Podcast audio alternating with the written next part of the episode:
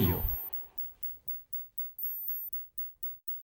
じゃあ早速撮っていきたいと思うんですけども、えー、と今日はマックス・プランク・フロリダ・インスティテュートのサイエンティフィック・ディレクターの安田良平さんをゲストにお迎えしています。多分これを聞いている人には多分紹介する必要もないと思うんですけど最初に自己紹介をお願いしてもいいでしょうか？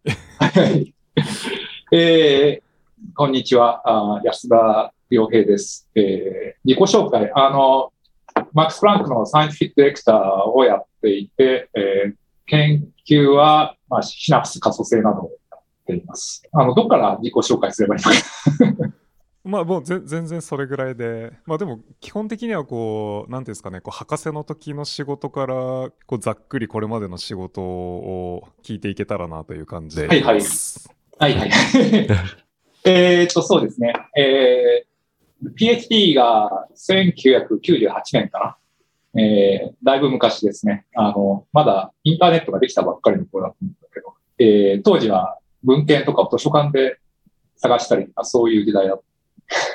うん えっ、と、当時やってたのが、あの、あの、シングルモレキュールバイオフィジックスっていうやつで、まあ、多分知ってると思うけど、ATP 合成酵素っていうのが、あの、ミトコンドリーにあって、ATP を作ってるんだけど、まあ、当時の、その仮説として、その ATP 合成酵素が回転して ATP を作ってるんではないかというものがあって、えー回転してるところを直接見れないだろうかという、あの、共同研究を、東工大の、あの、森さんと始めて、えーその時は、その、僕は木下県っていうところに行ったんだけど、木下県はシングモレキューのバイオフィックスやってて、まあ、で、東工大の森さんが、まあ、ATP 合成コースやったの。で、まあ、それで、あの、まあ、サンプルとか、えーそういうのを森さんの方でやってもらって、まあ、実際に見るのを木下県でやるという、えーっていうような感じで仕事を進めて。で、アイディアとしては、その、ATP 合成酵素を、まあ、あの逆回逆反応として ATP を分解するところを見るんだけど、まあ、その回転、回転子っていう回転するところにその目印を、まあの、たまたまアクチンを僕操作する仕事したんで、あの、アクチンをつけるっていうことはすごい思いついたんで、まあ、アクチンをつけるということを、あの、やることにして、で、つけたら、あの、本当にすぐに回ってるのが見えたんで、うんうんうん。それは、だから、は始めてからもう半年ぐらいで結果が出て、へえ。そう。と、まあ当時、それも姉ちゃんに載ったんだけど、当時姉ちゃんって割と、あの、単方で、あの、短い論文をパッと出すっていう場所だったんで、うんもうその今みたいに何年もかけてパブリッシュするなんてことは考えられないんですなるほど まあだからそ、それをすぐ出して、で、まあその後は、そのシングルモレキュール、まあせっかく見えたからいろいろこう、バイオフィジカルな測定みたいなものをやる感じで、まあ、えーっと、当時流行ってた、そのモはいモーター分子っていうのは、その、ステップしながら動いてるものが多くて、例えばキネシンとかは歩くっていうのが当時、うん。実はカレルがうん。うんあの、あ歩いてるところを見つけたの、カルスといううん。あ歩いてるところを見つけたんだけど、まあ、それと似たように、やっぱ、あの、ステップになって回ってるんじゃないかっていう仮説があって、で、ATP の濃度を減らしてったら、そうさあの、120度ずつ、こう、うん。順番にか回転していることが、なんかまあ、あの、回転モーターのね、構造が3回対象だから120度ごとに回転してんだろうなっていうのが想像はする。まあ、それが実際に120度ごとにこう、カクカク動いてる感じで。まあ、そん、そんな、で、しまあ、し、仕事が、その、物理的な仕事がどれぐらい行われてるか、そういうエネルギーあがどれぐらい使われてるかとか、そういうのを調べたりとかまあ100%のエネルギー効率だったりとか、まあいろいろ面白いことがあって、うんで、まあそう、そう、一連の論文になったっていう感じ。なるほどもうそういう一分子傾向イメージングみたいなのをする顕微鏡のセットアップみたいなのはもうそのラボにすでにあったみたいな感じなんですか、ええあの、ずっと一分子研究、一一分子をやっていて、当時一分子を見るっていうのは結構、ああの、難しいことだと思われてうんうんうん。で、木下県は多分、あの、まあ、そのパイオニアの中の一つ、一つのグループ、まあ、だったと思う思うんだけど。一文しか見え、見え始めて、まあ結構競争、誰が一番最初に見るかっていう競争、競争みたいになってて、うんうんうんまあ結局一文書を最初に見たのは木下健ではなかったんだけども、まあ、あの、まあそんな、割と、あの、初めの方に見ることに成功した感じ。なるほど。もうなんていうかその当時から顕微鏡のこうスキャンソフトに対するこだわりというかプログラミング的な教育っていうのは結構されてたそうですすんでかか。おこれ、それ自分自身がプログラミングが好きだったからっていうのがあって、木下さんって人は、あの、プログラマーだったんですよね。えー自分でプログラミングしてみんなが使うスタイルだったんだけど、はい。僕は自分のソフトが作りたくて、自分で作って、きあの、木下さんはすごい嫌がったんだけど、自分で勝手に作ってやってたら、や、やってて、まあ、そうね、そうですね。やっぱり自分で、その、顕微鏡を操作できるっていうのは、やっぱそ操作したいっていうのは、その時からやっぱあったと思います。だからうん、プログラミングをしたいっていう気持ちよりも、まあ、プログラム、あの、顕微鏡を操りたいという感じで、まあプログラミングをやって、まあ、物理学科にいたんで、まあプログラミングは大体みんなできる感じだったんだけど、うんうんうん。まあ、でも、まあ実際に仕事に使えるようなリアルタイムにそのデータを読んできはい。て解析するっていうようなやつは、まあ、それ、そう、その、その当時、かまあだから勝手にやったって感じですか。うん。その当時なんか、今ではなくなっちゃったんだけど、NIH の人が Mac のために NIH メリっていうのを作ってて、で、ソースコードが公開されてたんですよね。で、そのソースコードを読みながらそれを改造していくっていうようなことになってて、まあ、それで自分の顕微鏡に、その、うんパスカルっていう言語を使ってて、で、そのパスカルで書くと。今、今の、だから自分のプログラムの知、プログラムの知識は当時結構ついたものが多い気がする。うんまあそんな感じで、それが大学院、大学院生の時かな。うんだからカールともよくし、まあ知り合いで、あの、お互いにシングルモレキだったんで、カールが日本に来た時に、まあ話をしたりとか。まあ僕、全然英語できなかったんで、あの、あの、話をするっつっても、まあできたわけじゃないんだけど。あじゃあ2人二人ともニューロサイエンスに移る前にすでにもう面あそうです識というかありましたね。なるほあの、おど互いに、まあ、キネシンやってるうんうんうん彼と、まあ、FIT ケースやってる。まあ、僕のボスとはもちろん結構いろいろ話してて、木下なるさんほど、うんあの、彼らは結構話してて、えーっと、彼は大学院生、大学院生の時にやってたんだよね、その木下の仕事やっぱり。で、ちょ、僕より数年前に卒業したのかな。1994かなんかだと思うけど、4か5だと思うけど。で、日本に来てて、あそあの遊びに来て、まあ講演とかを何回かして、まあその時にちょっとあったりして。で、カーレルは、その後、ゲンクのところに僕に行ったのかな？で、数年でもうすぐコルスハーバーのピアになって、うん。多分2、3年しか補足やってないのかな。あそうなんですね。なるほど。あのベルベルベルベルラボで、そうそうそう、まあ two-photon、in vivo のね、 two-photon。うんやって、まあす、すごく珍しかったってこともあって、まあ、あと、 two-photon 作れる、作れるっていうのは当時はやっぱ結構大きなことだったんで、うん。あーもう、 two-photon の顕微鏡そのものがね、やっぱ、基本的になかったから、うん。だから two-photon 作れるっていうことで多分コースナバーがすぐ雇って、なるほど。いやなんかあの当時の面々を見てても今生き残っててトップにいる人たちってユステとかヘルムチェンとかそうね。大体あの辺から出てきてるというかそうなんだよね。うんすごい、すあすごい時代で、なんかね。そう、トゥーフォトンが、そう、でき始めて、で、その後もずっと彼らが、まあ、テクノロジーリーダーみたいな感じでね、うん引っ張ってまあだから、それで、そういう感じでカールに、のは知ってて、で、木下さんが結構カールが、その、ピアになった後もちょっとフォローしてて、なんか、あいつはすごいやつだから、そこにでも行ったらっていう話をして、なるほどそう。まあ、それもあって、まあ、メールして、じゃあ、じゃあおいでよって感じで。なるほどじゃあもう別にニューロサイエンスのラボをこういくつか探したとかそういう感じでもなくそういう感じでもないんですよ。あの、他の分野に行きたいかなっていう気は気持ちはあって、まあ一分子ずっと続けるって。FIPPS は自分の中で、まあ大体、あの、終わったかなっていうか、やりたいことは全部終わったかなっていう感じはあるんで。で、FITP、ATP 合成コスの話。その話はまあ大体終わったかなと思って、その後、あの、ちょっと違うことやりたいなっていうことは考えていて。まあ、シングルモレキュラーだからシングルシナプスってのはどうかなっていうような気持ちもちょっと、まあ、その時思い、思って、うん。えー、そう。だから、彼の時に、彼のところに行ったのは、まあ、そういう、測、物理測定みたいなやつを、あー神経に応用できるかなっていうのなるほど。神経科学には当時、なんというかこう、興味みたいなものはあったんですか？あ結構、今思うと、まあ何にも知らなかったっていう。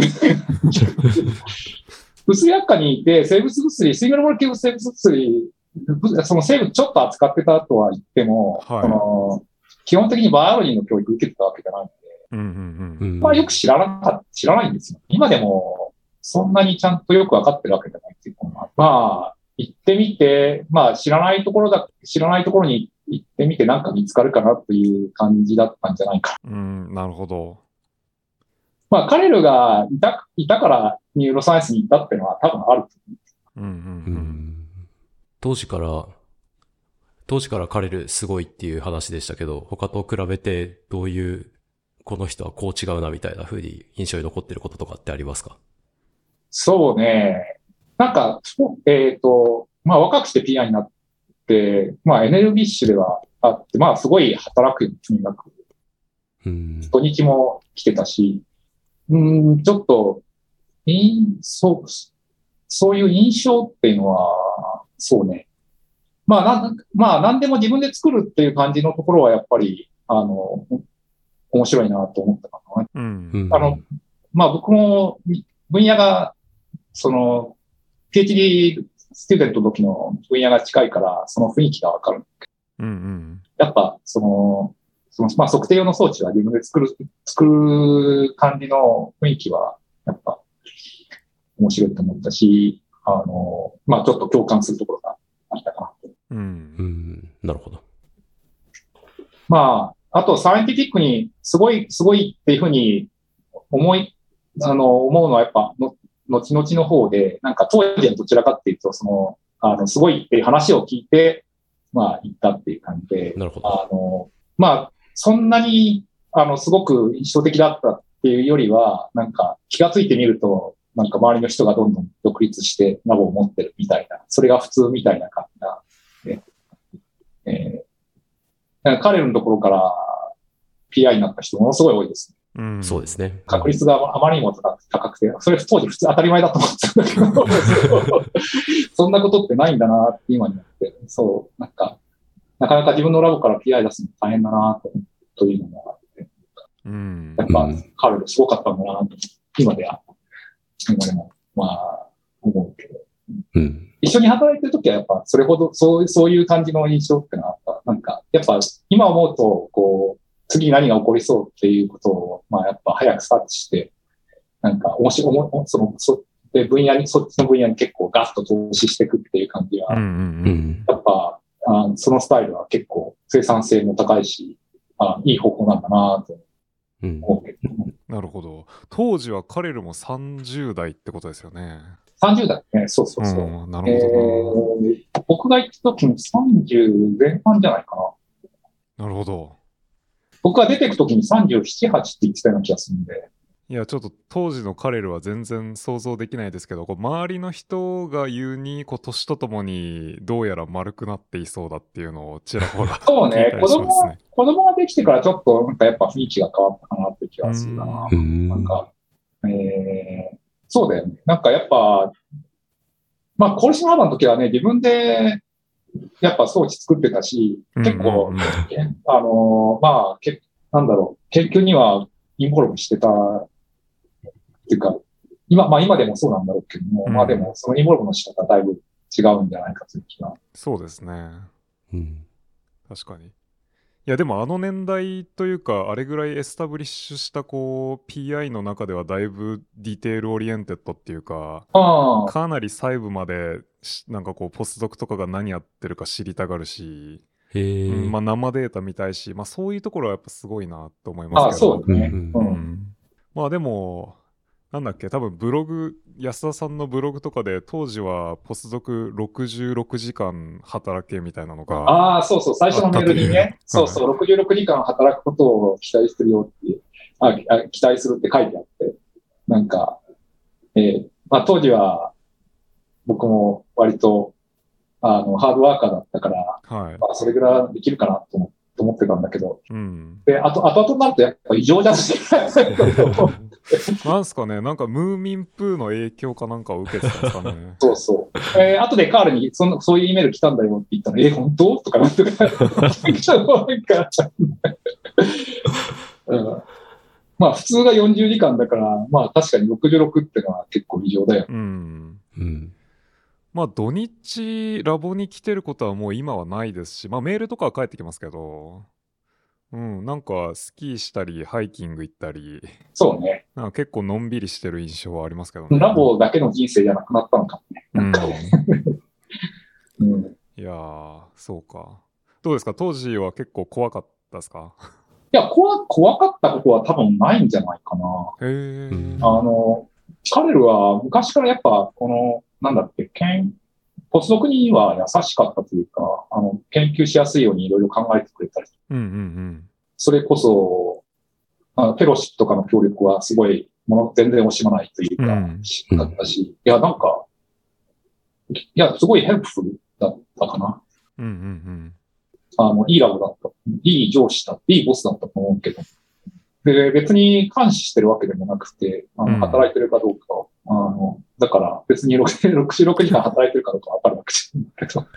まあだけど、データ見せれば喜ぶし、喜ぶし、うん。あの、まあ、その、やっぱ研究が好きっていう気持ちが伝わってくるんで、うん。うん。あの、まあ、結構楽しかったかな、やっぱ。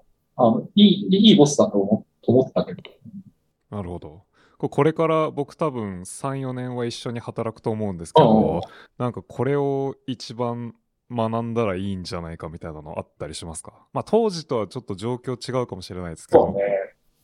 あ今はでもちょうどいい時なんじゃないかな。その、なんか分野を変えるときに彼らがどういうふうにアイデアを作っていくのかとか、うんそういうのって、あの、僕はちょっともうちょっと見れ見とけばよかったなと、今は思うけども、なるほど。どうどういうふうに分野を見つけて、その、投資するのかっていうのは、うんやっぱすごい上手な感じがするんで。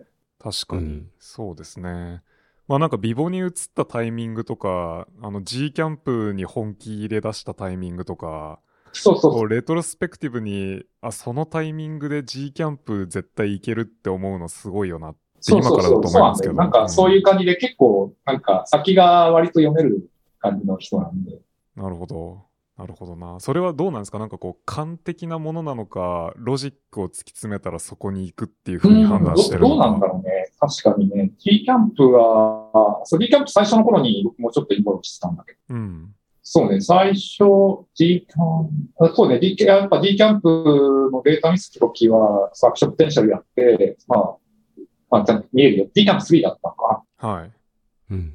G キャンプ2で、まだローレンが、ね、 GCaMP に入る前から。うんうん長井さんが作ったやつ持ってきて、で、パッチして、で、で当時の G キャンプ2だと、アクションポテンシャルに4つか5つぐらいから見え始めて、で、それまでは見えない。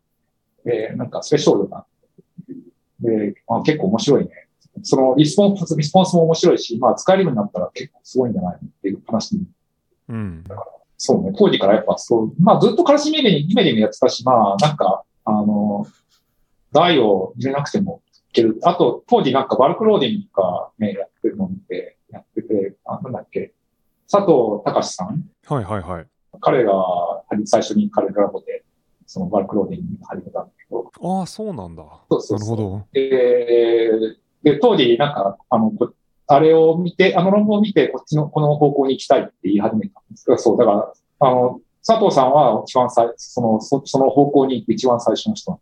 なるほどな。いうんやなんか佐藤さんはあの僕の元ボスの大木先生にバルクローディング習ったって言ってたんで。あ、そうそうそうそう、えーだから大木さん招待したりとかして、結構、あの、公式の場に。で、いや、結構一生懸命いろいろ。まあ、なかなか難しかったんだけど、うん、そうなるほど。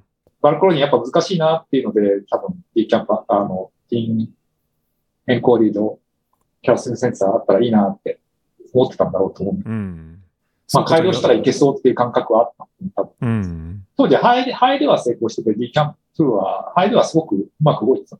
うんうんああの、温度が高いとあまりうまく動かなくて、37度でもちゃんと動くようにする。まあ、多分、もうほん、あとほんのちょっとで使えるような雰囲気があったんで、うん。うん。いや、なんか、当時に、こう、ビボで OGB1 とかを使ってた自分からすると、まあ、あの、やっぱ6が出るまでは全然ダメだなっていう感じで。そうね、6で結構、まあ大きな転換点になったかね。う。うんん。あれがこう、やっぱゲームチェンジャーというか、多分あそこでみんな基本的には乗り換えたと思うので。そうだね。うん。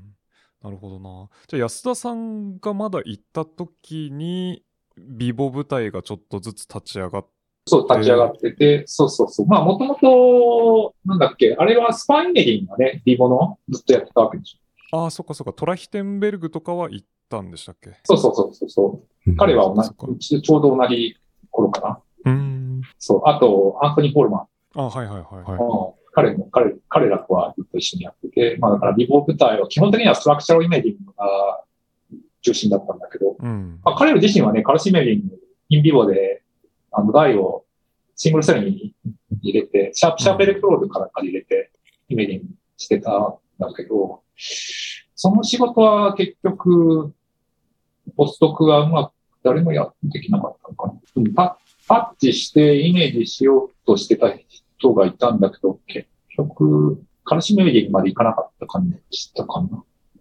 なるほど。うん。そうね。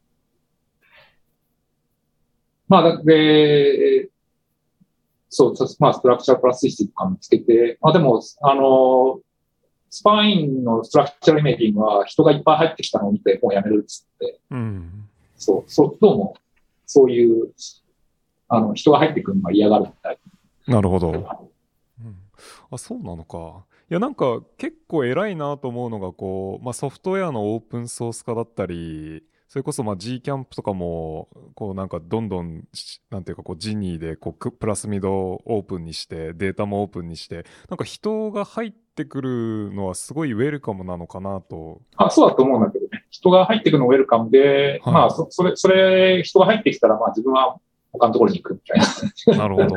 あるのか。うん。確かになるほどな。いやだって安田さんが出てくタイミングでなんかあの分子活性とかももう全然一切自分ではやってないですよね。やってないですね。うん。いやそう考えると本当にコールドスプリングハーバーとジャネリアとまあで今もジャネリアの時とはもう全然違う方向に向かってるのでそうだよね。うん。うんそうなんだろうね。知らないけど。う んまあ、それ、それがポスの頃か。えー、まあだからそれで、分子活性測れたから、まあそれで、まあデュークからもオファーをもらえて、でまあ当時、まあだからあれだよね。やっぱ僕が PI になった時もまだ、顕微、トゥーフォトン顕微鏡ってのは割と珍しくて、うんうん。えーまあ自作するもんだったんだよね。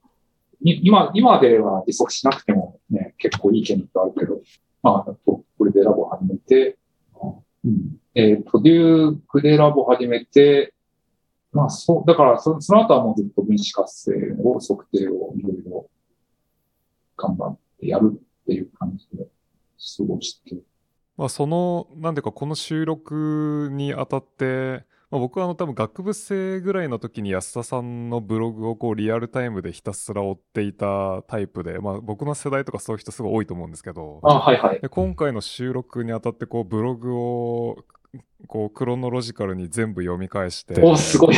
まあそうするとそのちょうどポスドクを終えてデュークで独立するあたりのこう投稿が非常にリッチなのであ、はいはい。そう。こう日に日に顕微鏡の台数が増えていく様子とかがすごい 今か今からこう読んでもすごい面白く読めて、なるほど。はいまあ、確かに当時はもう全部作ってたんだなっていう、そうですよね。うんそう。まあ、デュークに行って、まあ、だ大学に行って、まあ、最初に、まあ、洗練というか、大大学っていうのは本当に物事が動かないところで、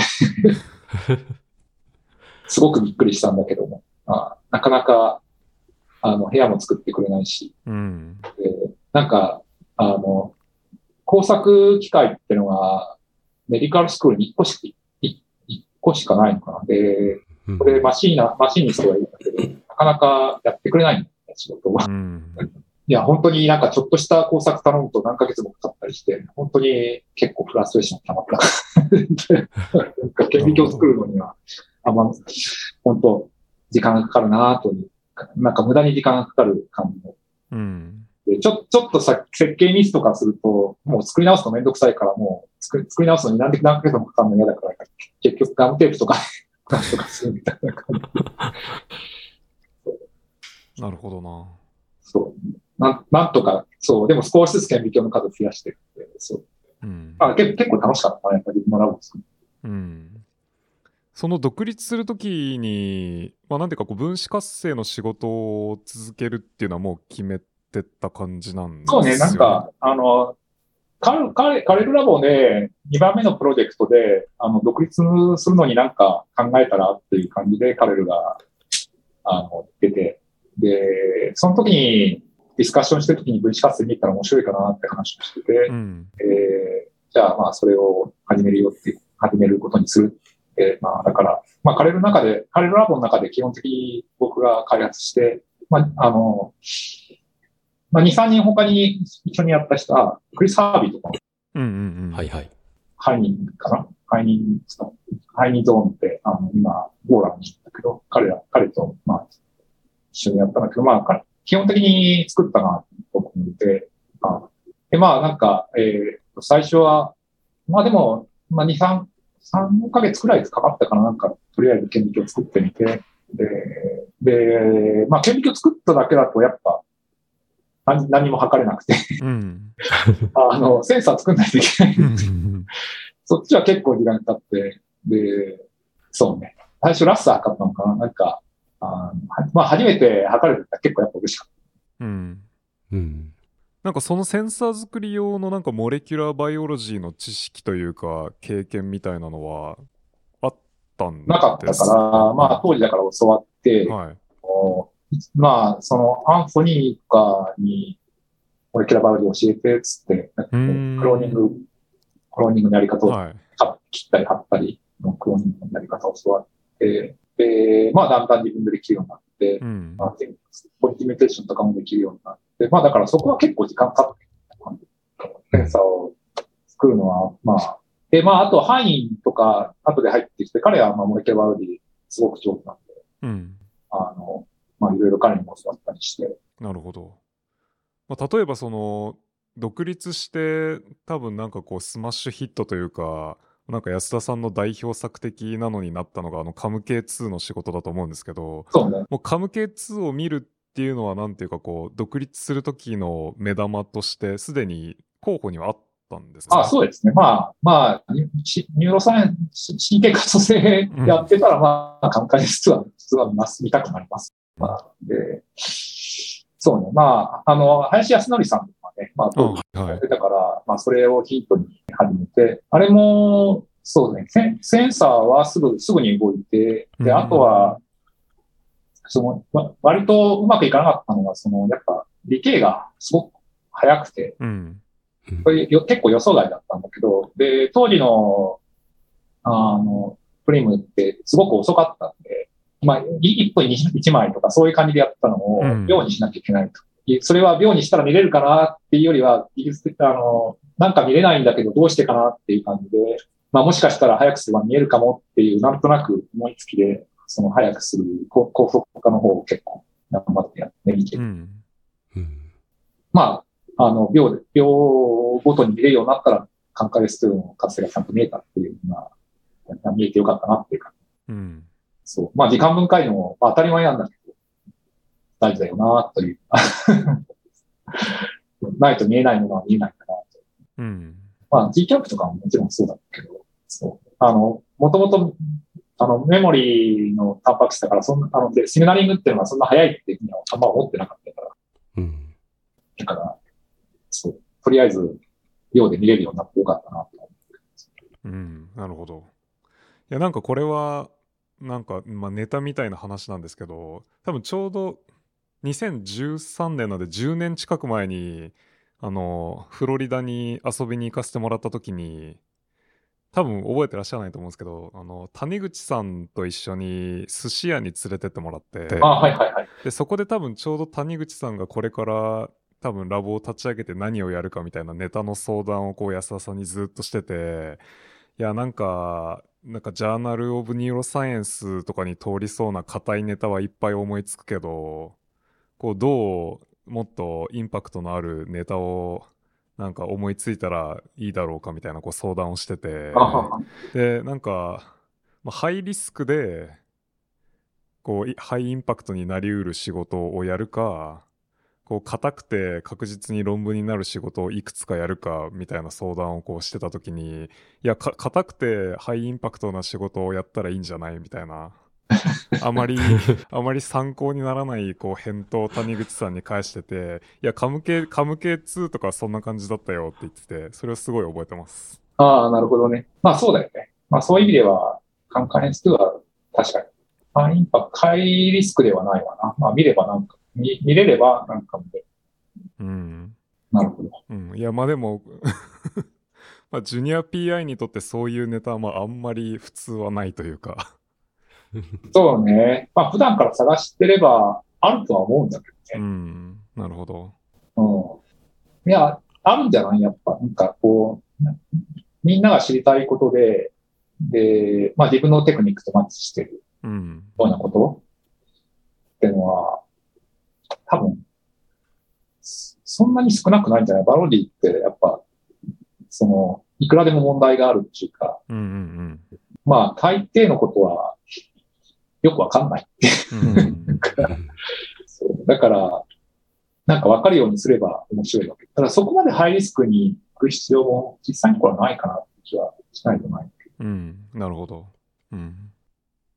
そのジュニア PI を始めるときに、なんかこう一番何に苦労されたとかってあったりしますか？そのブログを読んでる感じだと論文は通るし、まあ、グラントは常に当たり続けるし、これなんか苦労してんのかなこの人と思ってそうね読んでま。した。はいい。や、やっぱ最初に結構難しいのは、とその人を雇うとか、まあ、マネジメントかな、やっぱ、その、どうやってラボを運営していくかっていうのは、うん。そんなに慣れてるわけじゃないから、うん。まあ、あの、その、たとえ、いあんまりいい人がい自分と一緒に、その、自分の考えに共感してくれて、一緒に研究をやってくれる人を見つけるっていうのは、ちゃんとハマってる人を見つけるっていうのは、やっぱそんなに難しいことじゃない、そんなに簡単じゃないな、と思うことはうん。思ったかな。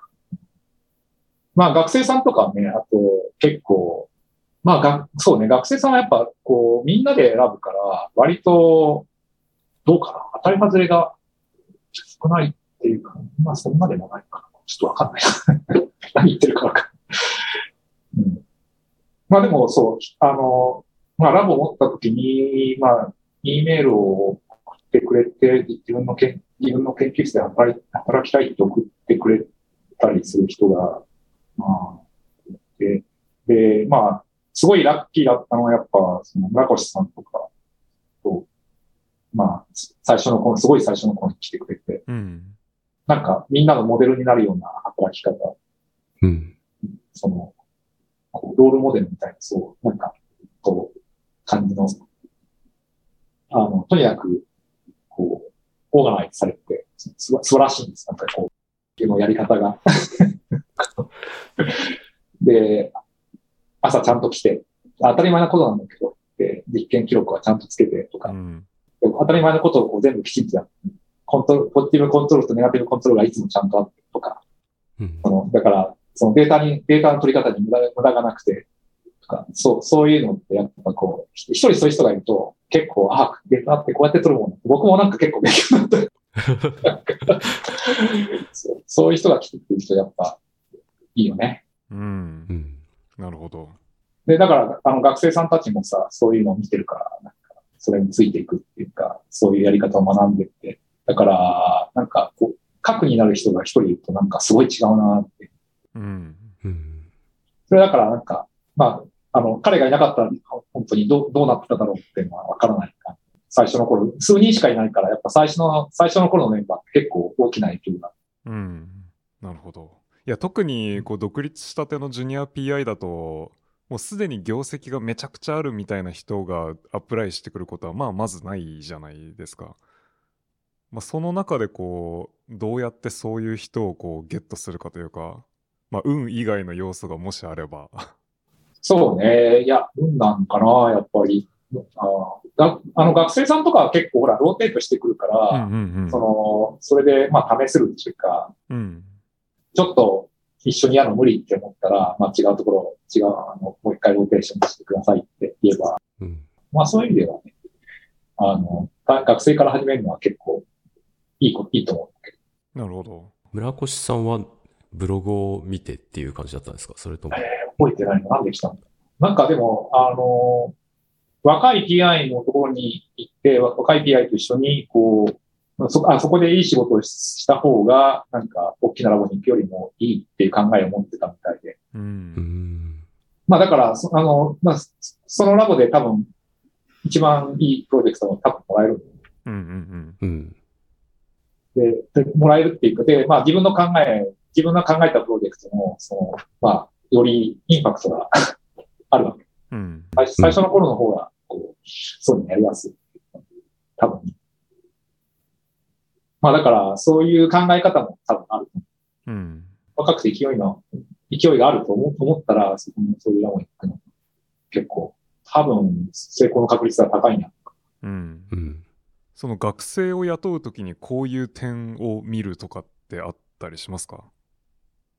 何を、何を一番こう重要視して人を雇うというか？ああ、まあ、とりあえず、む無理な学生はそもそもあんま来ない。それ、それララボに来ない？そうそう。あまあ、その時点で、まあ、まあ、まず無理なんだど。うん。けど、そうね。い今まで十何人学生メンターしてきて、PhD 取れなかった人と、あと、まあ、ちょっとギリギリだった人が二人ぐらいいるんだけど、うん。あ、そうね、まあ、ちょ、やっぱ、どうか、やっぱ、フィッティングとかもあるけど、なんか、こう、ある程度、こう、実験を、こう、どうだろう。まあ、研究が好きかどうか、その研究が好きかどうかって、やっぱ、まあ、話してればわかるかな、ある程度。うん好きじゃないことをやらせてる、や、や、やらせてるとやっぱうまくいかない。うん。で学生もその、そのやってることにエキサイトしてくれるとか、その、もっと、より、もっとそこを知りたいとか、そういうふうに思うような感じになっていくと、うまくいくと思うんだけど、あの、まあ、言ったことをやって、やるだけだと、やってる感じだと、やっぱ、まあ、うまくいかないかな。うん。テーマの決め方みたいなのは、その安田さんが考えたことをを何個か提示してみたいな感じで。そうね、両方かな。なんか学生の方からアイデアを持ってくることも結構多くて、へえ。特に学生の頃って結構やっぱいろんなこと考えてる。なんかこんなことやってみたいな。でうん、あの、まあ、ポストクもそうなんだけど、で、結構面白いアイデアだったりして、で僕もじ自分、自分はあまりバイオロジー強くないっていう自覚はあるんで、だから、まあ面白そうなアイデアだなと思って、で彼、彼らのパッションがそこにありそうだったら、まあや、やってみたらっていうことにうん。てるけど。で、まあ、だから、その、できれば、彼らが本当にやりたいことをやるし、自分、その自分の研究室ももちろんできる範囲内なんだけども、うん。僕がメンターできる範囲内なんだけど、まあ、そういう方方がうまくいくかなっていう気がして。うん。なるほど。その辺のトレーニングとかこう、メンタリングで、カレルからの影響というか、自分がポスドクの時にこういう、なんかメンターをしてほしかったというか、こういうメンタリングが良かったみたいなので、反映されてる部分ってありますか？うん、そうね。いや、彼らは、そうね、結構、最初の頃は、僕が神経を知らない、神経科学知らないってことも知ったから、いくつかアイディアを出してくれたりとかして、うん。まあ、僕が興味ありそうなネタを、いくつか、この辺はどうとか、あの辺はどうとか言ってみて、まあ、そのうちに、まあ、あの、まあ、最初、カルシメメリンとかやってたんだけど、うん。まあそのうちになんかカルシウムメディになってるうちに、まあなんとなくネタになりそうな話が見つかったから、その方向でまとめたんだけども、そう、まあでもあれは、その最初だから、まあパッチクランプのトレーニングしてカルシウムメディングできるようになって、で、まあそこからなんか考えるっていう感じで、とりあえず、その、あの、あっちのトレーニングして、こう、するってことをカルシウムメディングができるようになる。あーそれは、まあテクニック、テクニックにとりか、とりあえずフォーカスするっていうのは結構良かったかな。ううんん。なるほど。で、そうね。でにあの、それが出た後に、まあ2番目のプロジェクトは、この辺攻めてみたらどうかなっていうような話をちょっとヒントはくれたけど、まあ、基本的には、その、まあ、同じことは、同じようなことをやってるわけにはいかないっていうことは、なんとなく、あの、認識はあって、だから、どうなんだろうな。彼、多分狙ってやったのかな。なんか違う、こう、分子活性をややるっていうアイディアは、あ分子活性をやるってアイディアそのものは自分、僕の方から言ったのかな。彼らは、テクニカルな興味でライフタイムメディングやってみたらっていう話をしてたんでうんうん。うーん。で、で、まあ、その辺で、あの、ちょっとプロポーズしてみて、で、で彼らは結構すごいエキサイトしてくれて、まあ、だから、そうやね。やっぱ PI 大事な、大大事なのって、その、こう、まあ、共感してくれるとか、エキサイトしてくれるとか、そういうことで、こう、かなっていう気がする。なんか、それで、ほやっぱり、こう、あ、じゃあその方向でやってみようと、や、まあ、こう、まあよくわかんないけど、とにかくやあの、いろいろやってみようって気になるし、どうん。だから、そういう、それはやっぱ彼のいいところかなって気がする。うん。安田さんご自身で、こう、学生さんがこう、学生さんなりポスドクなりが、こう、提案してきたときに、こう、ちょっとダメそうだなって思っても、こう、無理やりテンションを上げるっていうようなこととかされてたりしますか？あーそうね。それはちょっといい質問だわ。ダメそうだなと思った時どうな、どうしてるんだろうな。いや、あんまりダメ、ダメそうなので、ちょっと例を思いつかない。うん。あったかな、そういうこと。まあでも、そうね。あの、あんまないような気がする。なんか、うんあの、まあ、バイオロジー、基本的には測定なんで、あの、うちらやってることはそう、あの、うん物理測定なんで、だから、まあ、測定すれば何か、何かは出てくるんですね。うんえーそれが、たまたまインパクトが強いかどうかって結構運によるところが大きくて、うんああ、なるほど。そう。で、まあだから、どん、割とどんな話でも、こう、面白いといえば面白い。うん。だどどれもみんなは知らないことなの分野の人が、あの、測定してる人そのものは、多分分子測定してる人はあんまりいないから。うんなるほど。うん。だから、必ず新しいことは見つかるんだけど。うんそう。まあだから最終的に、その、そうね、大きなインパクトになるかどうかは、みんなが興味持ってくれるかどうかっていうことに尽きるんで、そう。だから、なんか僕も学会とかでよく言うんだけど、あの、すべてのタンパク質は大事大事だから、あの、別に選ぶ必要は本当は本来ない。ううんどれも測定されてないから、測定すれば何か、必ず何か新しい、新しい知見が得られるはずなんでそういう意味では、あのそう。どちらかっていうと、だから、あの、そういう意味でも、あんまりが、その学生がやりたい分子っていうのを否定する必要はあんまない。うん。なるほど。うんなんか安田さんのトークでいつも印象的だなと思うのがあの最後の方に出てくるこう大量にこう分子がガチャガチャやってるまとめ絵みたいなのあるじゃないですか。であれを見ていやなんか例えばこう今ってこう一個一個の分子の活性をこうスパインとかのレベルで見ててで、まあ、最終的にこう何千みたいな分子のこうカスケードというかこうシグナリングがあるわけじゃないですか。はいはい。こうなんていうかどこまで行ったらなんか分かった気になるというかとりあえずとりあえずどこがゴールみたいなのって安田さんの中であったりするんですか？ああ、多分ないと思うんですよ、これが。えーうんちょっとそれね、いい質問なんですよね。一体どこでやめたらいいのかとか、うんやめるべきなのかっていうのと、えーちょっと、あの、多分だけど、まあ今の方法はやっぱ限界があるんですね。なんか、スループットが低すぎる。うんうん。あーだから、あの、多分だけど、もうし、あの、主要なモレキュールいくつかやったら、まあ大体、これ以上あまり先に進めないという気はしてる。なるほど。だからちょっと、あの、テクニカルブレイクスルーが必要で、なんか、あの、まあ、実際にはやっぱちゃん、あの、分子を選ばない、選選ばないで活性を特定する方法がやっぱ必要なんですね。まあ、シングルスパインで、まあ、例えば、まあ、何十個かのタンパク質のフォスフレーションでいるとか、そういうことが必要になってくるのかなと。うん。まあ、だから、その辺はちょっと、もうちょっと、などうしたらできるのか考えないといけないけど。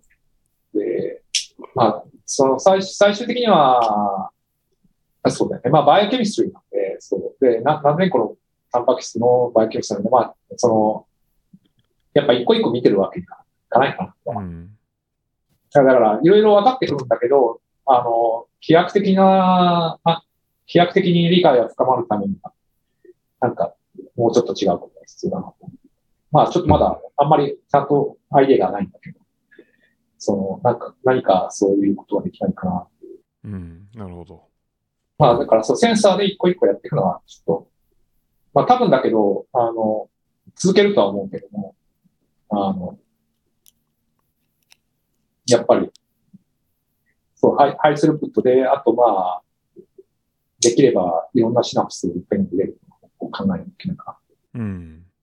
いや、なんか、勝手に、その、全部の分子を、の動態をイメージングして、こう、シナプスの動きみたいなのをモデル化するっていうのが、究極的にやりたいことなのかなっていうふうに思ってたんですけど、そういうわけでは、いや、基本的には、最終的にはまあ、モモデルを作らないといけないとうん。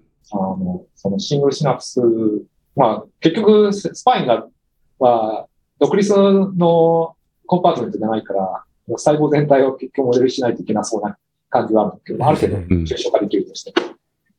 えー、そう。が、まあだから、あの、元が、もともと物理から来てるから、まあモデルは、もまあ最終的には目標だようん。ね。で、モデルっていう、っていう意味で、まあ、そのそのシナプスの可塑性のモデルっていうことになるのかな。まあだから要するに、基本的には、そのシナプスが、まあ単に強くなったり弱くなったりしてるわけなんだけども、まあ、その、こう、任意のインプットから、その予測できるようなモデルを作るっていうのが、あの、まあ最終的には目標になると。なるほど。なんか、あの、たまにあるアイディアとして、あり得るのかどうかちょっとまだわかんないんだけど、まあ、もし、一個のタンパク質が記憶をエンコードしてるようなことがあるんだったら、それは、まあ、とても簡単でいいんだけど。そういうものを、もしそういうことだったら、そのタンパク質を発見するっていうのが多分、まあ、例えば、なんだっけ、あの、トッツザクターとかがやった PKM ゼータとか、そういうのが、もし本当に記憶の、記憶タンパクだったら、なんだったら、まあ、話話は簡単でカスケードはいらなくて、単にそれをスイッチオンすればいいだけっていう話。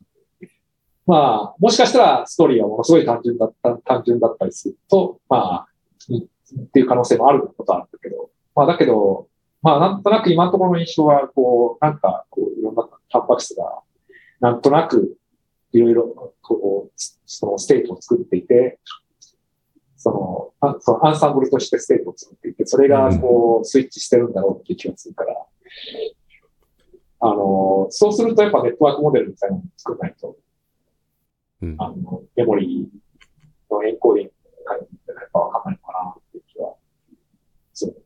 うん。なるほどな。まあ、で、それがこう、シングルセルの中のネットワークなわけじゃないですか。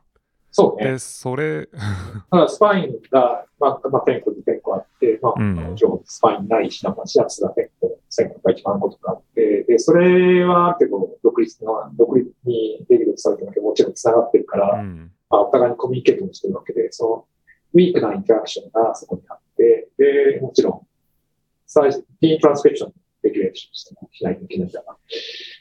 そう。だから最終的には、その、あの、そのモデルは、あの、そういうインタラクション、多分だけど、かなり抽象化しないと、多分、まあ、あの、人間の頭で理解できないとかなり抽象して感じないといけないと思うんですけど、その、そういうバイオケミカルのね、インタラクションみたいなものを、こう、一緒に、そのシナプス、シナプスとシナシナプス間のインタラクションとか、あと、まあ、あの、核とか、それから、まあ、ペンドライトの他のコンパートのインタラクションとか、そういうのも含まれる、含まれるような、作れるといいなって思うけど。うんうん。なるほど。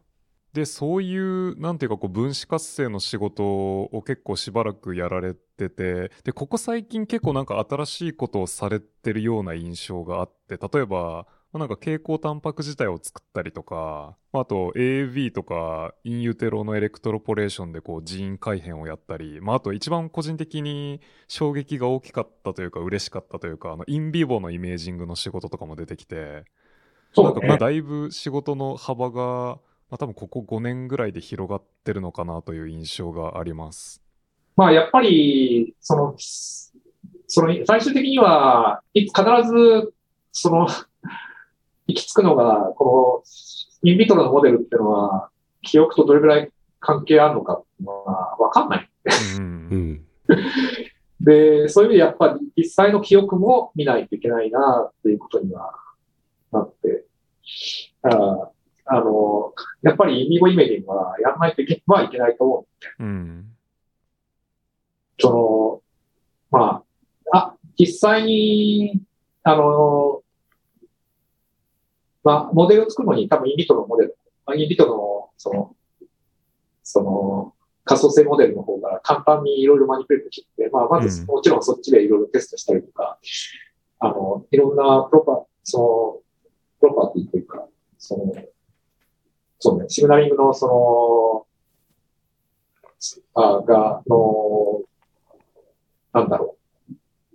まあ、プロパティっていうか、ね、が、がどんな風になってるかっていうのは、やっぱ、まあ、インビトロで調べた方が、もちろんうん。やりやすいんだけど、でも、最終的にそれが本当に、記憶に使われてるか、もちろん、インビインビーボで見たから記憶、記憶がわかるかってわかんない。そういうわけじゃないですけど、その、そのシナプスが本当に、なんか、そのシナプスが、なんか分子活性が変わって、記憶があったとしても、それが繋がってるかどうかっていうのは分かりようがない。うんまあ、あの、まあ、どこまでリンクできるかっていうのは結局のところ難しいんだけど、まあ、コリレーションが少なくても見れるな、見れるという意味では、まあ、大事かなとは思ってる。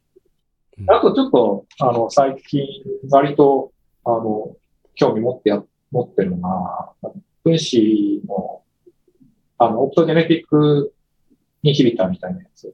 うんうんうんうんフォトアクティベイテッド AIP2。そうそうそうう。んあれも結構流行ってて嬉しいと思うんだけど、やっぱ最終的にその行動と、あの、行動と分子で結ぶのは、やっぱ manipulation がないと難しいかなと思う。うんうんで、そう、だから、で、寛解ステルをインヒビットする場合は、やっぱ、その、発火そのものはあんまり変わらないから、まあ実は変わるんだけど、ほとんど変わらないんで、あの、まあ、可塑性、基本的にはその、その細胞の可塑性だけを抑えることができて、ねで、やっぱそれって結構大きいことだと思う。うんうんううんん。その細胞で LTP が行わない。で、そうすると、そのセルタイプの LTP が記憶に関係しているっていうのは一応、ある程度、もちろん、そそあのそれだけで言えるわけでは多分ないと思うんだけど、でも大きなヒントだ、うんうん。まあだから結構重要なツールになっていくんじゃないかなと思って、その、まあ寛解にするだけじゃなくて、他のタンパク質もそういう感じで作ってみたい。一つはだからその、まあ、割と単純化したモデル、ものすごい単純なモデルとして、その分子活性の長さっていうのは、その、まあ例えば寛解数10秒とか、うんで、えー、まあ、PKC とか1秒とうんか、それからね長さが違うわけですよ。うんでそうすると、その行動可塑性もその辺の長さをターゲットにしてるんじゃないかなっていう、まあ、ものすごいざっくりした、あの、モデルで。で、そうすると、あの、例えば1秒の、まあ、10秒の間隔にもしかしたらショートタームメモリとか、まあ、ちょっと、まあ、ちょっとあまりにも単純化してるんで、多分そうじゃないだろうと思うんだけど、まあ、そういうようなことが、もしあるんだったらいろんなタンパク質を、こう、とりあえずインヒビットしてみて、その、ある、その、どういう、まあ、いろんな瞬間で、で、どういうふうな行動の可塑性に変化があるかっていうのを見てみるのは結構面白いかなという気がして。うん。もしかしたら、この行動とタンパク質をつなげる結構いい方法なんじゃないかな。まあ、で、なんだっけ、さっき言った、その、ゲノムエディティングの方は、えーこれは、みくみさんと、純西山さん？はい。えっ、と、が、まあ、彼らのアイディアでやった仕事なんだけど、うん。まあ、うちらのラボでずっと言ってるのが、やっぱ endogenous、overexpression したタンパク質の活性じゃなくて、 endogenous 見たいよねって話は一番して。で、そうすると、やっぱ endo にラベルできないといけなくて、うん。 genome editing は結構、まあ、か、まあ、多分言う、まあ一番いい方法なんだよ。そういう意味でだから、まあ最初、DFP、DFP をインサートできたらいいねって話は、まあ、もちろんあったんだけど、まあ彼らはすごい頑張ってくれて、まあ、ああいう、ニニートレートレーションはね、なんか、石山さんが、その、日本にいた頃からずっとやってるテクニックだから。で、まあ多分そ、そ、そこから彼が、彼が逃げてるのはいけるんじゃないかって思ったんだろうと思うけうん。うど、ん。まあだから、うんまあだからそれはある意味結構、あの、まあ結局今のところ、あの、そのテクニックを使ってエンドを見るってまだうちのラボで実現してないんだけど、まあでも一つの目標には、もうその一つのポイントにはなったかな。うん。なるほど。なんか例えばエンドのものになんか例えば GFP だったりをくっつけて、今なんかこう安田さんがやられてるような顕微鏡でディテクトできるぐらいのシグナルが出るんですか？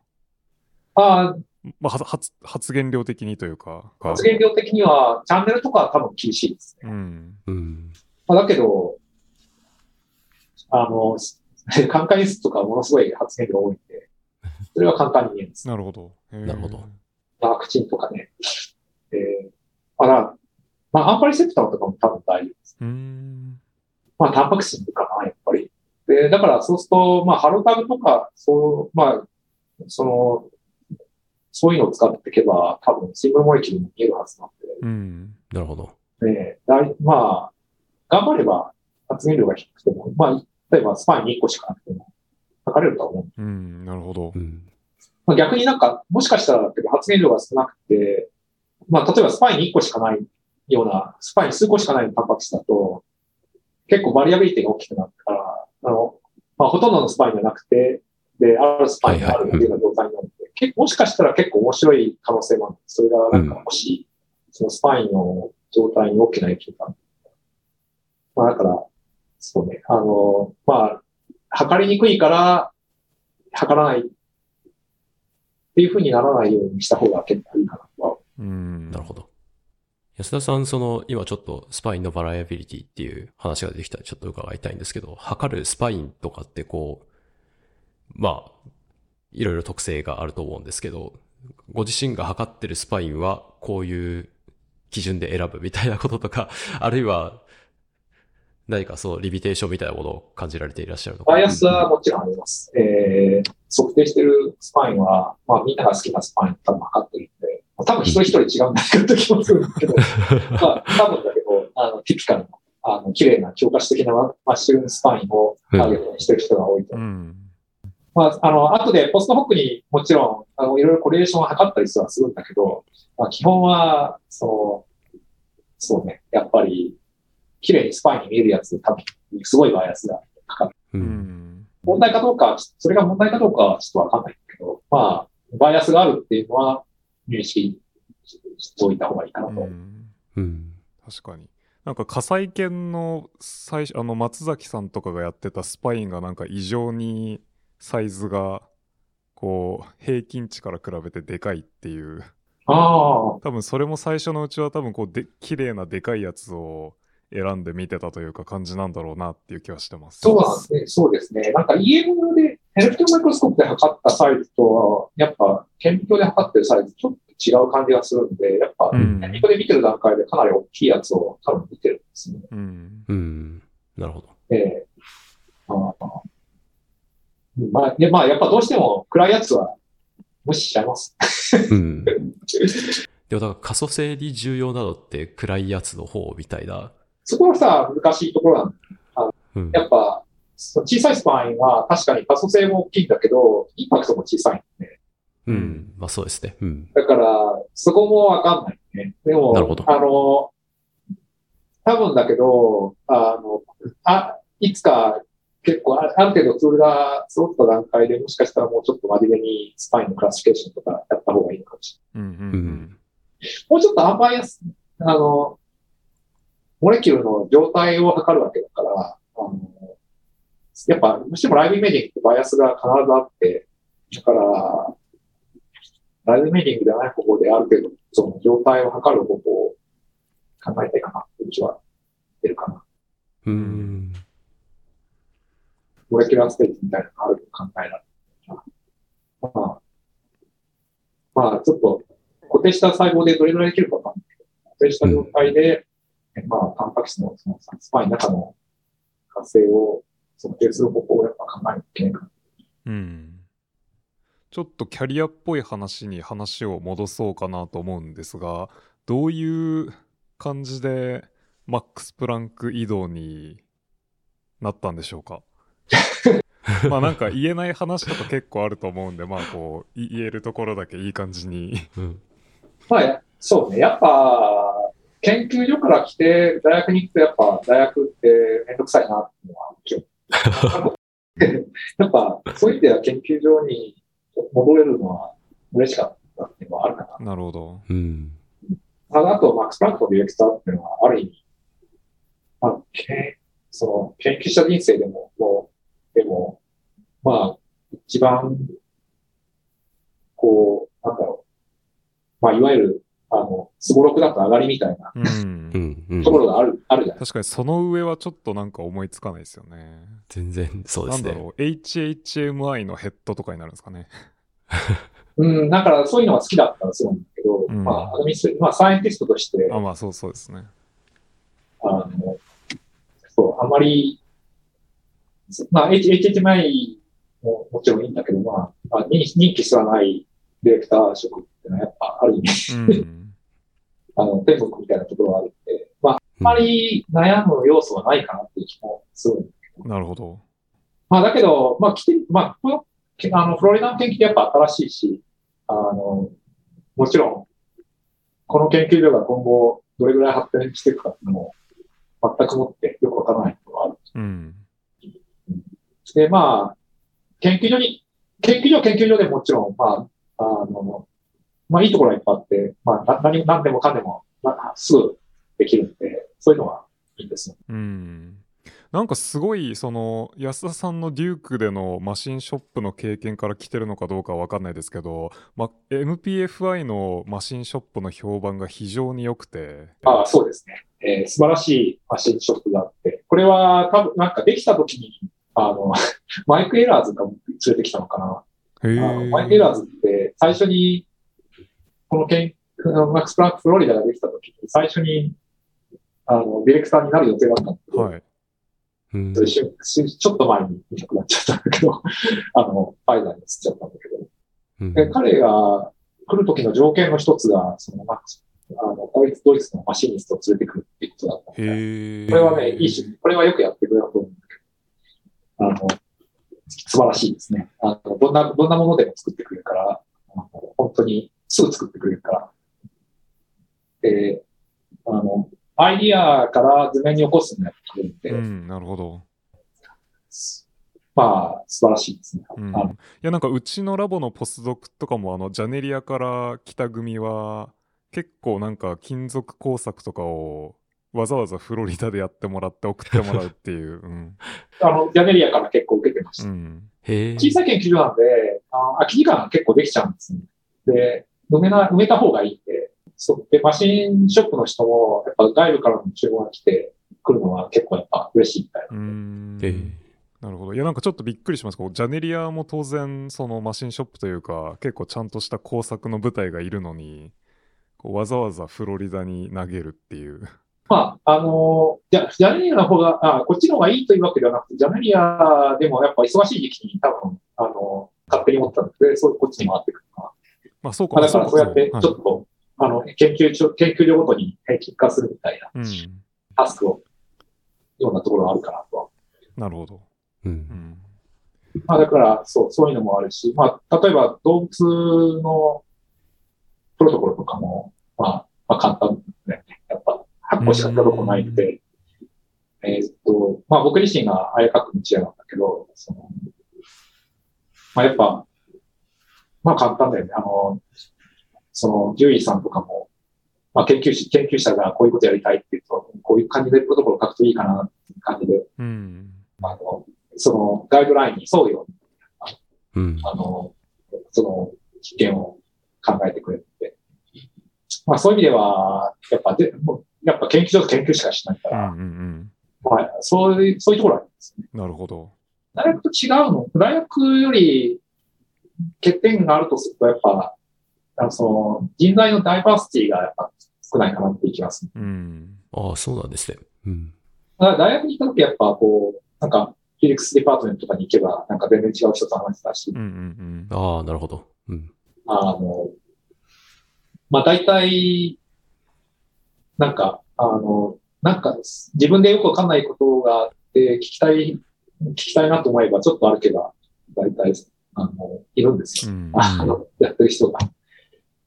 だそういうのは、やっぱあんまないんですよ。なるほど。地元のフロリダの大学とかとは全然、あとスクリプスとかが隣にあるんでしたっけ？そうですね。スクリプス隣にあって結構共同研究してて、まあ、スクリプスなかったら結構寂しいと思うんだけど、うん。で、地元の大学は Florida Atlantic University って言って、まあ、ファーストティアではないお大学あ、そうなんですね。なるほど。あの、そうね。まあ、大学院生がだから、期待、率先してきたいかっていうと、まあ、そういう大学ではない。うー。うんん。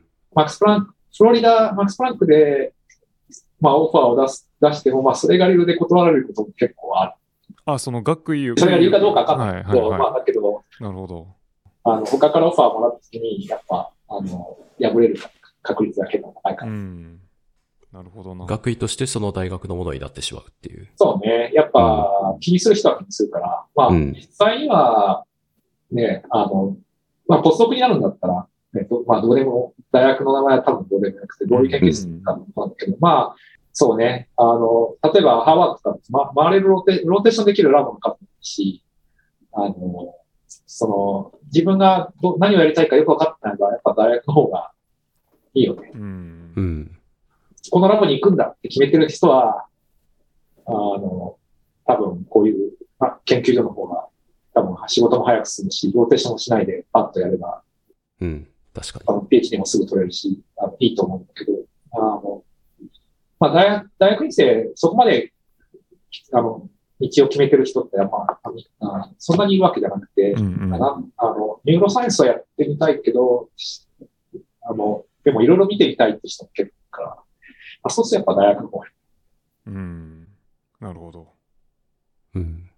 確かだから最初の安田さんのラボでネイチャーを書いた学生は3.5年で PhD を取ったみたいな風に。えー彼はレコードだったかな。えーまあアンダーグラッドの時からね、もうデータだいたい出しちゃったから、あの、大学に入ってからの方がなんかエクストラって感じで、まあ、レビジョンのためにために。に。うん。その学生さんはもう元々そこの大学。デューク大学だ、そうね、デューク大学あ、そっか、デュークか、そっちは。すいません。でそうだそうだ。そう。うん。で、そうね。彼は、いや、いや、すっごい働いてるね。やっぱ、あの、まあ、アンダーグラッドで、あの、研究やるの結構大変なのうん。うん。で、まあ、クラスもあるし、うんえ。ーだけどまあ、まあ、な夏休みはずっといたし、夜夜中にもずっと実験してたし、結構気合でずっと実験して、だから、大学院に入ってからめっちゃ出したんだ。めっちゃサミットしたんだけど、多分、大体のデータ、大学大学生の時に入っても、大うん学部の時にも大体出てて。だから、まあ、僕はもう一歩出してほしかったんだけど、けど、あの、なんか医者になりたくなったみたいで、うん。へえ。早く卒業、もう、あの、研究者にはならないっていう感じになったんで、まあ、じゃあしょうがないか。まあ、ネイチャー出てて文句を言うこともできない。うん。もう一個出せるネタがあって、うん。でもそれはしょうがないから諦めて。なるほど。その、その、で、それが結局論文になったの、次の学生がその仕事を引き継いで、2019年ぐらいまでかな。その後 10, 10年近くかかったんです。へえ。まあ出せてよかったけど。その、えっ、と、マックス・プランク移動の時はこう結構一本釣りに近い感じなんですか？多分、フィッツパトリックが最初に決まってみたいな感じですよね。そうそうそう。フィッツパトリック決まってて、まあで、彼は顕微鏡できる人さがいいかなと思ってたみたいで、うん。うーん。そう。で、興味あるって言って言われたからあると思います。うん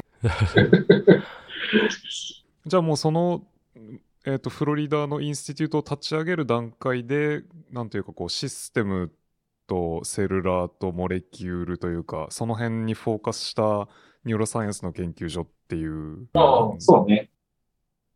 もともとなんか、フィッツパトリックとかは、あの、 in vivo で、そのインプット見るのにどうしようかっていう話をなんか、なんとなくずっとしてて、うん。うん。two-photon 顕微鏡で、その、スパインのカウセリン、うんうん visual cortex やってるから、その、うん。インプットのディストリビューションがどうなってるかとか、いうのを見たいよねって話をしてうん。うん。で、そういう話をずっとしてたから、なんか、だから、彼は、その、 molecu、molecular biology が最終的には大事っていうのがよくわかる。うんうんまあ、そういう意味では、あ、よかったかうんちょうど多分えっ、と2ラウンド目というかこうジュニア PI の最初に雇われた人が出ていってこうなんか 2, ラウンド目でハイヤーした人が今始めてるタイミングだと思うんですけどなんかこうどういうこうそのフォーカスはそのまあ分子からネットワーク回路レベルみたいなのにも限定してるんですか？分子からネットワークって結構ブロードだけど、それ以外だと、まあ、例えば、なんだろう、コグニティブっていうか、まああ、例えーば MRI の、なんだそうねなんだろうな。まあ、ちょっと、研究小さいんで、MRI の、その、施設まで作ろうとなると、ちょっとき厳しいかなっていうのはうん。うん。まあ、だからそこは、やっぱ、まあ、意図的に除外してる感じだった。なるほど。まあ、だけど、下、モレキュールはね、あの、どこまで降りらうんうれる。んそこは割と、あの、まあ、結局でもサーキットの人が多いかうん。な。そうですね、確かに。あの、ジュニア PI を取るときって、あれって、フロリダ内で決めるんですか？それともこうマックス・プランク全体で、でマックスプランク全体で。あ、なるほど。おーあだから、あの、ドイツからディレクターが来て、はい。あの、セレクションコミュニティとして、で、シシンポディウムやるんですよ。うーん。うちらが、シンシンポディウムに呼ぶ人はうちらが選べるかな。なるほど。で、10 12人ぐらい選んで、その中の6人ぐらい選ぶんですね。で、えっ、とで、で、ドイツのコミュニティは、あの、この人のな、この人は取っていいよっていう、その、そのセレッションを決める。で、その、そそのセレッションより上の人のの中では、あの、うちらが選ぶ。なるほど。うーん。これどういう観点でジュニア PI を取るんですか？うんやっぱ、そのマークス、マークス・プランクシステムでうまくいきそうな人ってことなのかな？まあ普通、普通の大学もありかな、やっぱなんかトークし、とあの、プレゼントしてたんだけど、まあ普通に、あの、まあユユニークな仕事して活躍している感じの、うん。あの、ポストクたちが、タッチの中から、あまあだから、普通にパブリケーションが良くて、で、まあ分野を、こう切り開いていく感じの人をうん。多分選ぶか。うん。まあだから、で、まあグループリーダーね、9年で出てからなきゃいけないから、うん。大変ではあるんだけど、まあ、まあでも R12 つ分ぐらいのファンドが来て、そういう意味ではだから、で、まあやっぱ大学に行くよりもずっと早くセットアップできるし、うんうん多分うまくや、うまくそのシステムを使えれば、あの、早く establish できできると思う。うん。うん。まあだから9年多分十分な時間で、あの、まあ次の職に多分悠々といけるはずなんでうん。うん。もう基本的にはその、なんていうか、インターナルなグラントでラボが回るぐらいのお金がちゃんともらえるわけですよね。はい。うんで、あんまり大きなラボにしなしなけしなくてよければ、まあ、十分。例えば、多分、二人ポスドク、一人学生は一人テクニシャンみたいな感じがあってよければ、うんなるほど。大学のラボってそんな感じで、うんうん。それで、そういう感じで、だったら十分だと思う。まあ、基本的に出ていくときに、グラントがないと、あの、次の職がないんで、うんうん。だから、まあ、どちらかっていうと、そのために取るっていうところがあるんじゃないかな。なるほど。まあ、あとはもう少しラ、もう少し大きくしたいっていう人はもちろん、やっぱり、普通は、ね、プロジェクトが進んでくると、いその、やっぱ、いろいろ、いろんなアイディアが、ね、そこから生まれてくるから、うん。まあ、もう、もう少しやっぱ欲しい。なるほど。確かに。で、ディレクターになると、さらにもっとこう、インターナルバジェットみたいなのがつくんですか？そうですか大きいですね。えっ、と、まあ、え8万円ぐらいはあるんじゃないかな。おおうん。ー。それがもう生涯にわたって続くと。そう。なるほど。すげえ。いや、これは、だからすごく、やっぱり楽、楽で。うん。ただ、あの、一応この研究所が存続するために、ディレクターは一応3つの R1 を持ってくくるっていうことに、っていう計算になってるみたい。うん。で、まあだけど、3つ分、三つ分ってだから、まあ、だだいたい年間、あの、1 million ぐらいうん。持ってくるのが目標。まあ大体、あの、そんなに難しいことじゃないそれだけお金があったら、もともとあるお金があったら、まあ、あの、それを元にデータを作って、うん。あの、まあ、あの、普通は、それ、あの、 preliminary データをいろいろたくさん取れるんですよ。まあ、 grant を取ること自体はもちろん難しい。ただ、うん。あの、研研究所は、ディレクターがグラントを持ってこないと、あの、一応、赤字になってしまう。うん。なるほど。うんそっかそっか。じゃあその間接経費みたいなので、だいぶ賄ってる。間接経費93%。すごく高いんです。うん。なるほど。93? あの、スプリットもそれぐらいで、研究所って高いんです。これだけ小さい研究所で、アドミニストレーションっているわけで、アドミニストレーターが研究者と同じぐらい必要なわけで。おおなるほど。確かに確かに。ですねうん。で、動物小屋とかも、うちらの研究者の、研研究所の、研うちらの小さい研究所のために独立のものがあるから、うんやっぱ何でもかんでも高い。うんか間接経費は、あの、大学より高い。なるほど。へその理屈はでいいのかどうかよくわかんうないけど、ん。まあでもそれがこう効率化というか、その速さにつながってるんだったらまあ、意味はあるというか。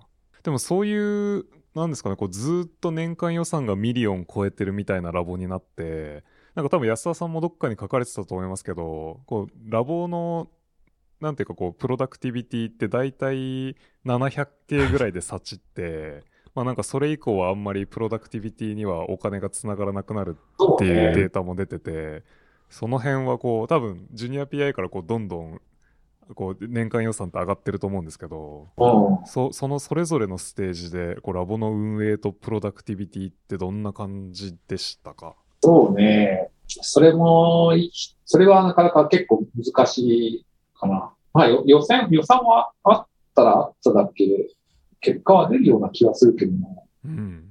そうね。無駄なくなるかどうかって言われると、うん、やっぱ、やっぱ予算に大体比例するんじゃないかな。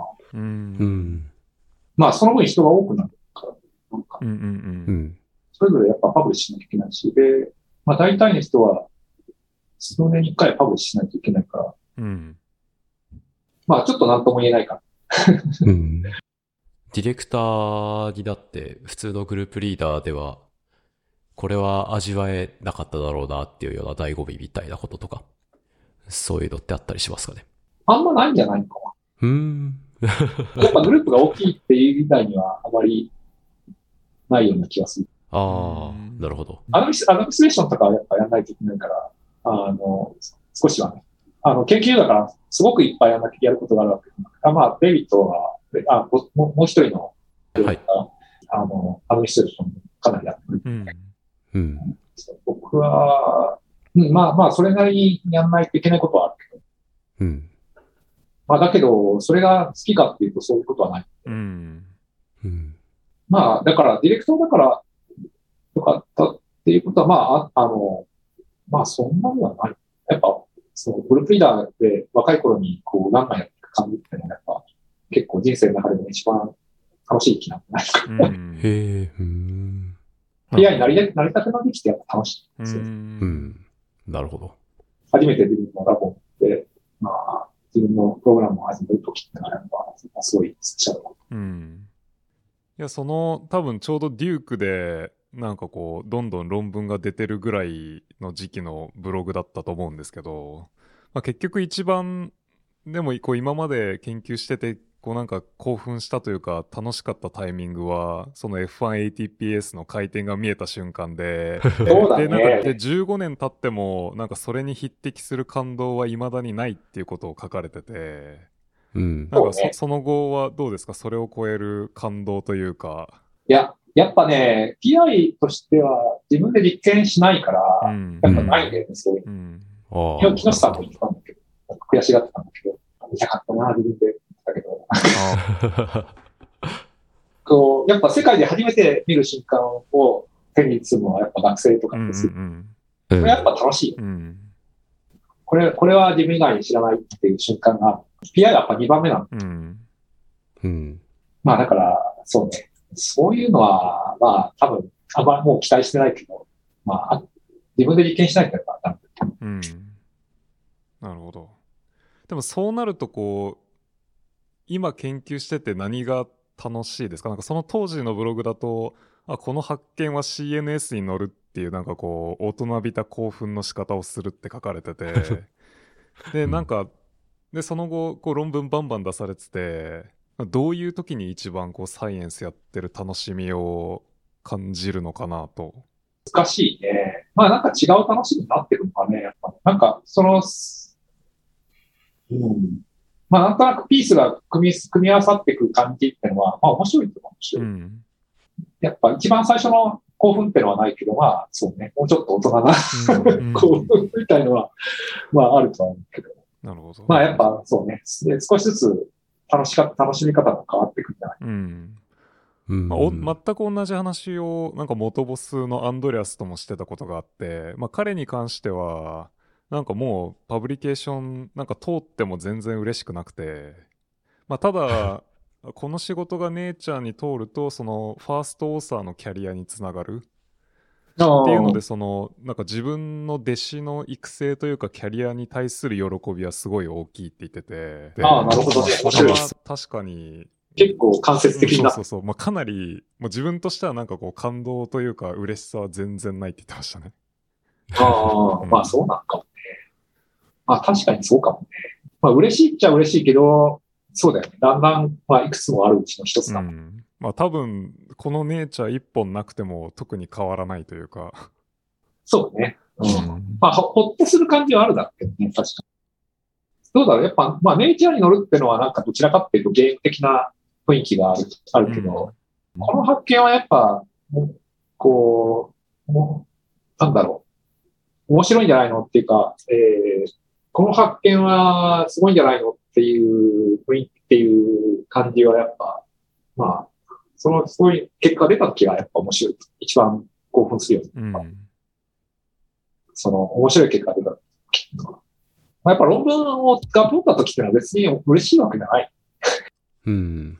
その、なんだっけ、F1 が回った時も、回った時はもし楽しかったけど、その後ネイチャーにの、ネイチャーに乗せるとかそういうのはどちらかとおまけだよ。うんうん。まあ、と、まあ、そうね。まあ当然乗るだろうとは思ったけど、でも、そうだよね。別に別にそれが嬉しいわけじゃない。うんまあ個人的には過去自分の論文は通った時には嬉しさというよりもまあこう毎回ホッとするというかやっと終わったっていう感じしかないので、こういう感じになるよね。うんまあ、今後もそうなんだろうなとは思ってますけど。うんまあそうね。仕事が終わったっていう感じになって、うん終わったっていう、うんいろいろな関門をくぐり抜けて。結果が出ただけじゃ、まだまだだ。最初の面白い結果が出て、そこから論文になるまで結構やっぱ、今だと長い年月がかかるから、うんそう。あなんか大学院生の時やっぱスピード感がその辺違ったかな。なんか、出たら出て、だメジャーとかも半年ぐらいで、だいたい、出なかったら次にもう、あの、別に戦ったりしないで、うんうんうわすぐに違うデータを出して、うん。えーサプリメンタリーデータとかもないから、もう取るか取らないかどっちかしかない。エディターが面白いと思うかどうかだけの話だから、うん。別にそれがクオリティとは関係あるわけじゃないし。いや、今なんかこう、まともなところに論文を通そうとして1年以内で通るっていう話をほぼ聞かないので。聞かないんですね。うん。だからそうそう、大学院生の時だから、な結構何本も書いてる。なんか、メインな論文は4つぐらいかな。5つか4つだと思うんだけど。あの、コーサーとかも、それなんか30本ぐらいなんかある。なんか、あの、そういう意味でなんか、こう、なんでこんなに遅くなきゃいけないんだろうって気がうん。ななんか、その、こう、結果出たぞっつってから終わるまでが、やっぱ全然ものすごい早かったから、ここまで遅くなくていいような気がするんだよ。うんう。ん。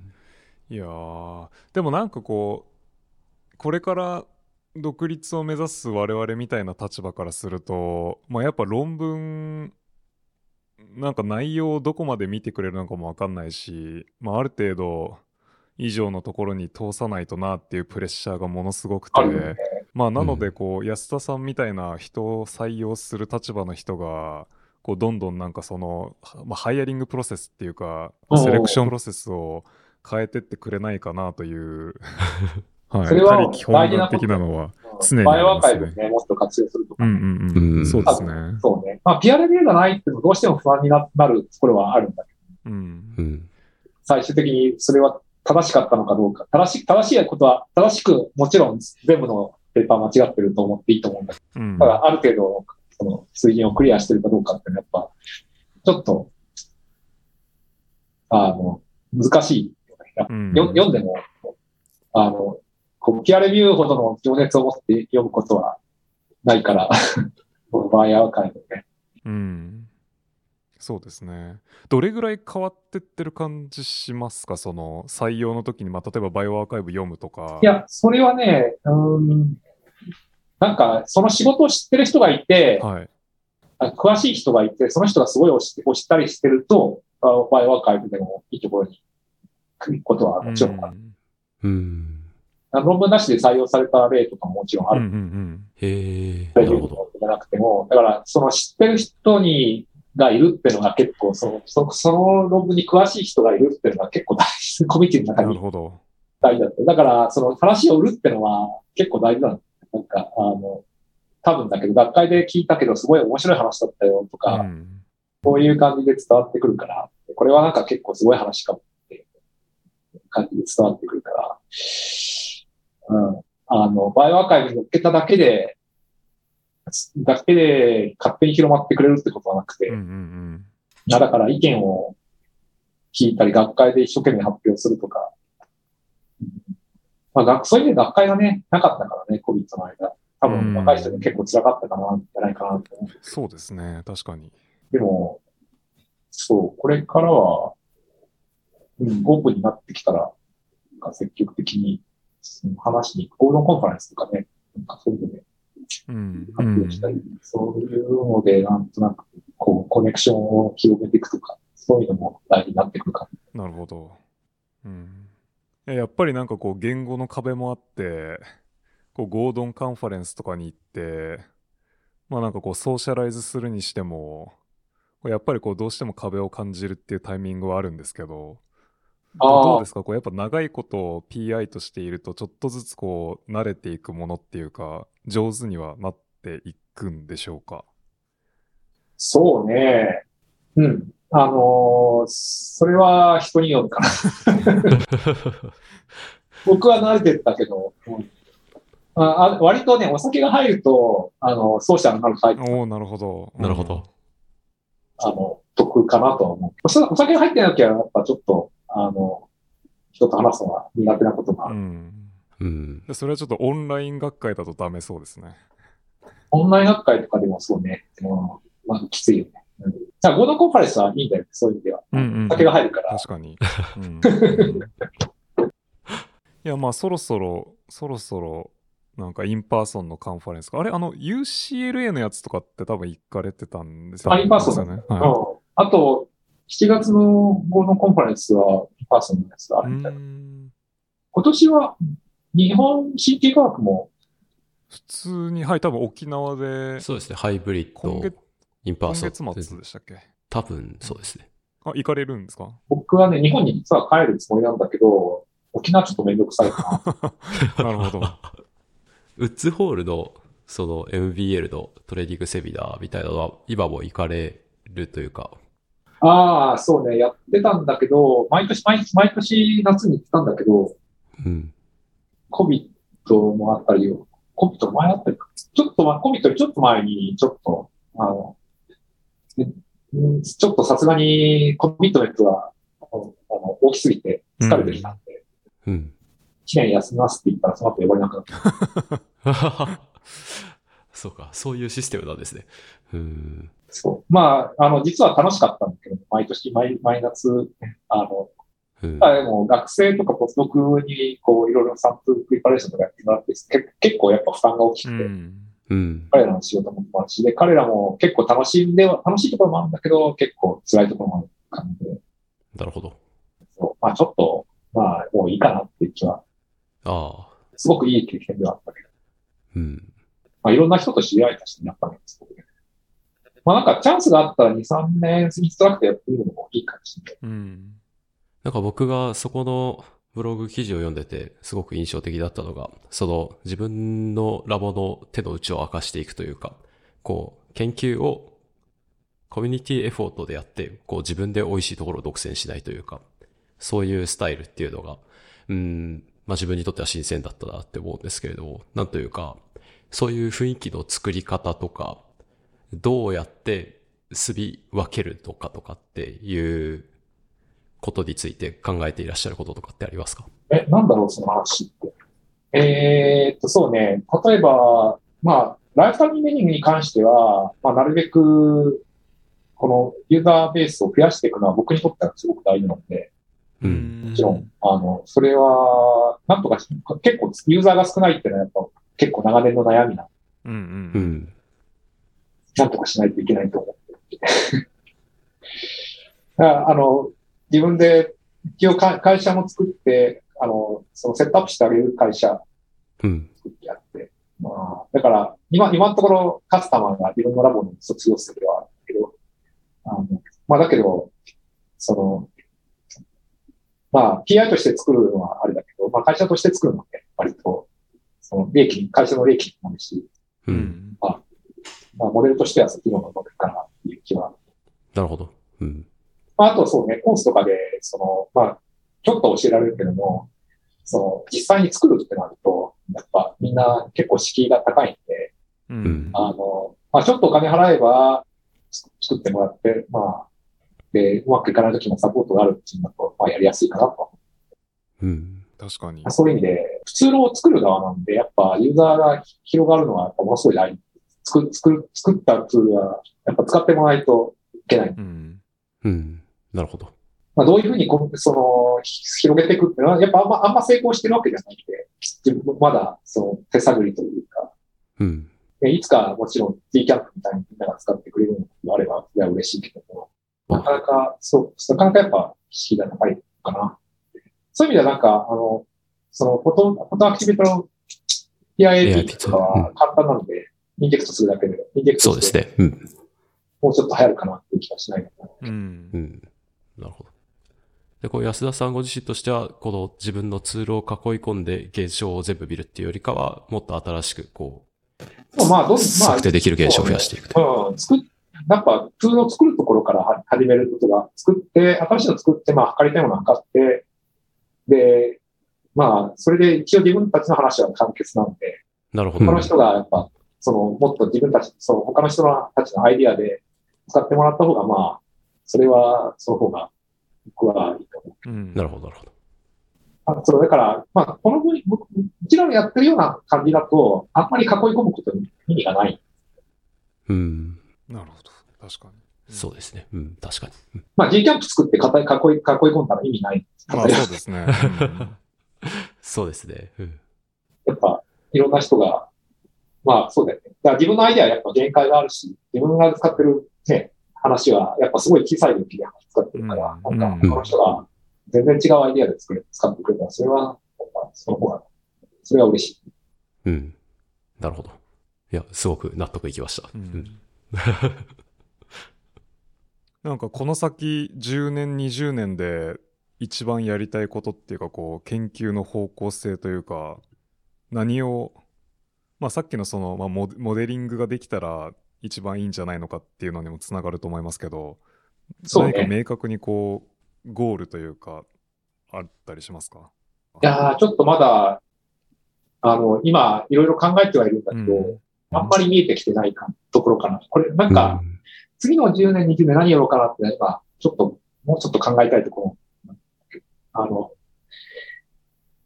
あまあ一応考え方としては、まあ high throughput、throughput 上げたいうんと、っていうのと、えー、もうタンパク質のバイ、 unbiased にタンパク質のその状態を見たい。うんうん。えーで、まあ、そう、シナプスごとにどういう状態があり、ああり得るのか、いろん、いろんな状態があったとして、それが記憶になってるのかとか、そういうのを測定したい。っていうのは、大きな目的と、目標としてはなんとなくあるんだけど、でまあ、できればブレインマインドだったりとかうん。そういうような、ぼんやりとしたアイディア、ぼあぼんやりとしたゴールがあるんだけど、どうしたらできるかって基本に関しまだちょっと、あの、いろいろ考えてるところかな。うん。なるほど、もう基本的にはいつまでも入れるんですか？そのディレクター職は。なんていうか定年退職みたいなのはない。アメリカでは定定年退職がないんで、ちょっとその辺が、ジャーマンのルールがどれぐらいアプライするか。アプライするのはイリーガルになるからできないと思うんだけど、Germany のシステムをそのまま使うと67歳かなんかで、結構早いんですねまあ、あの、 unlimited funding みたいなものをいつまでもらえるっていうシステムはやっぱ多分良くないという。うんなるほどまあ、だから、僕自身もその辺が年になったら、ちょっと次に考えないといけない。うん、なるほど。うんいや、なんか数日前にカンデルがリタイアを発表してましたけど、おーうんいや、なんかこう、それぐらいの年まで普通にこう研究続けられるのかなと思って。いや、カンネルさんはちょっとスペシャルなんじゃない？うん普通、男性であそこの年まであんなに元気ってってのは、うんそうです。ね。まあそれでも、あれだもんね。やっぱ最後の方の年は結構辛そうな感じだった。うん、そうなんですね。うんなるほど。最後に、えっ、と、一つ、日本に帰るビジョンとかって見えたりしますか？難しい話なんだけど、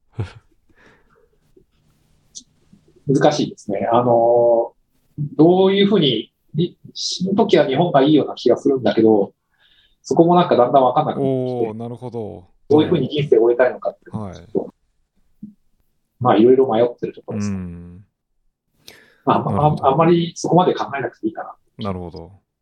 うんうん。あちょっとにもう日本のサイエンスになんかコントリビュートできることがあれば、それはしてもいいかな。そういう年、そういう年になってるかな、の可能性もあるのかなって気もしない。うんわかんないね。ちょっとなんか、こうその日本のサイエンスでやっぱこう、一番、例えば問題かなっていうか、こ国際標準からすごいなんかおかしいなというのは、やっぱ大学院生の扱いとか、うん。どうして、どうして日本だけ大学院生には給給料が出ないんだろうとか、うん。あの、そう、その、でもそういうのもし変えられるんだったら、なんか、なんかややんないといけないのかもしれない気がするけど、あの、まあ、フロリダの研究所では、やっぱ大学院生大事な資産だから、うん。うん。多分ハーバードとかも、とかシアトルもまあね、年間500万とか600万円の給料を出すわけうん。まあ、そのくらいは出ますね。うん。で、大学院生、日本にいて大学院生だったことって、あれ払ってたよなと思って。なんか何だったんだろうな、あれと思って。なんか結婚もしてたし、僕、大学院生の頃結婚してて、嫁さんに食わしてもらって、何だったんだろうな、まあ、あれは。うん。そうですね。博士はちょっとずつ充実してきた感じありますけど、まだ全然ですし、修士に至っては全くって感じですよね、今、日本は。そうね。まあでも、が外国から大大学院生を入れたりするんだったら、まあ絶対いりますちゃ。んと作らないと誰も来うない。ん。そうですね。大学院生だって、外に出れば給料もらえるんだからみんな出てるし、うん。うん。まあ、まあ多分治だだんだん治ってくのかなどうなんだろう。で、そこが治んない限りなんか、こう、やっぱどんどん、その若若者に対す、若手に対する投資がどんどん、あの、こう、ちゃんとししなしないと、多分先細りは目に見えてるから、そう。だから日本で研究するっていう意味ではどうしてもなんか、持ちにくい。うん。うん。まあでも環境的にも、まあなんか今と同じぐらいの環境を多分日本で用意するのは無理そうな感じもしますし。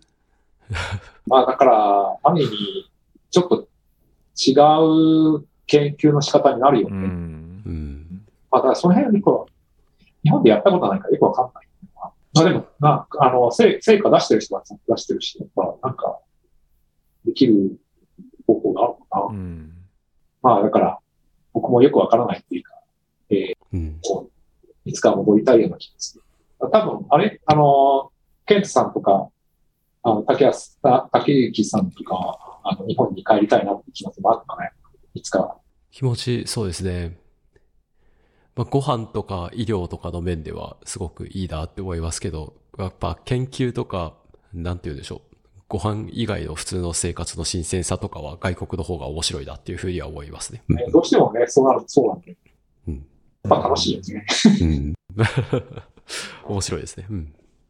僕はもう生活に関しても別にアメリカとかヨーロッパにいて面白さみたいなのはもう特にないので、もういつ、いつでも帰りたいっていう感じですけど。あ、そうなんだ。はいえーえ、あの、何が恋しい？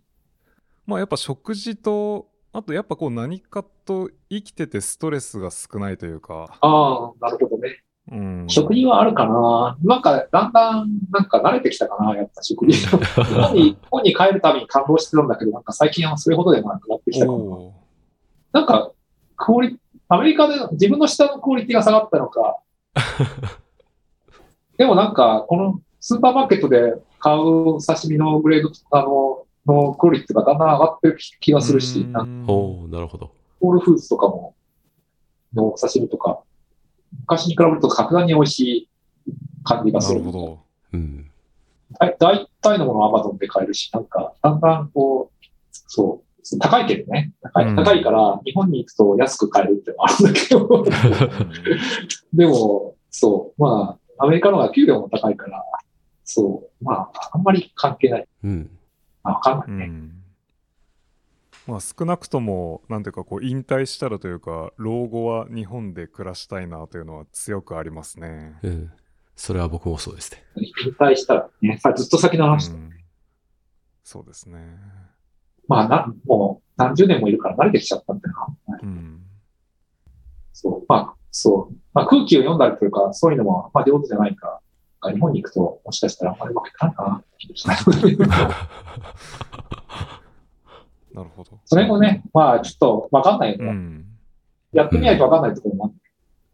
やってみ、やややってみたら意外と、意外とうまくいって意外と楽しいっていう可能性もある。うんじゃあ最後によかったら何かこう日本のこのプログラムを聞いてる人大体院生とか学部生とかが多そうなイメージなのでもしよかったらこうメッセージというかをいただけるとえー、まあ、わ、まあ大学院生、だ学部生、大学院生は多分だけど、まず海外に出たらいいかなって思う。おお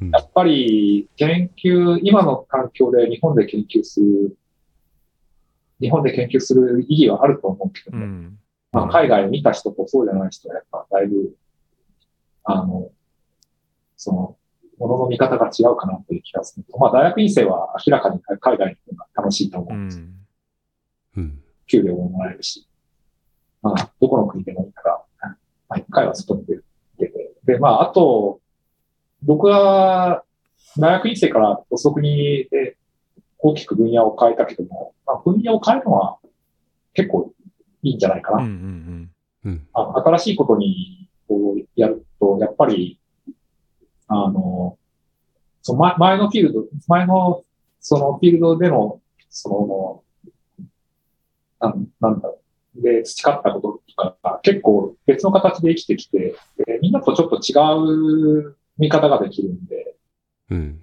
あの、やっぱすごく有利だったと思うんですよ。その、まあ、 physics、biophysics みたいな考え方で、その、例えば、神経を見るっていうのは、やっぱすごく良かったし、まあ、 cell biology では特に、ね、あの、僕やってるんです基本的には cell biology、ニューロンも cell biology、 cell biology では特にそういう人ってあんまりいなかったんで、まあ、うん。最近では少し作ってきたけど、まあ、分野を変えるのは結構、あの、怖がらなくていいというか、あの、積極的にやるといいかな。まあ場所と分野を変える、うん。えー、大事なことなんじゃないかと思います。ん。なるほど。それぐらいかな。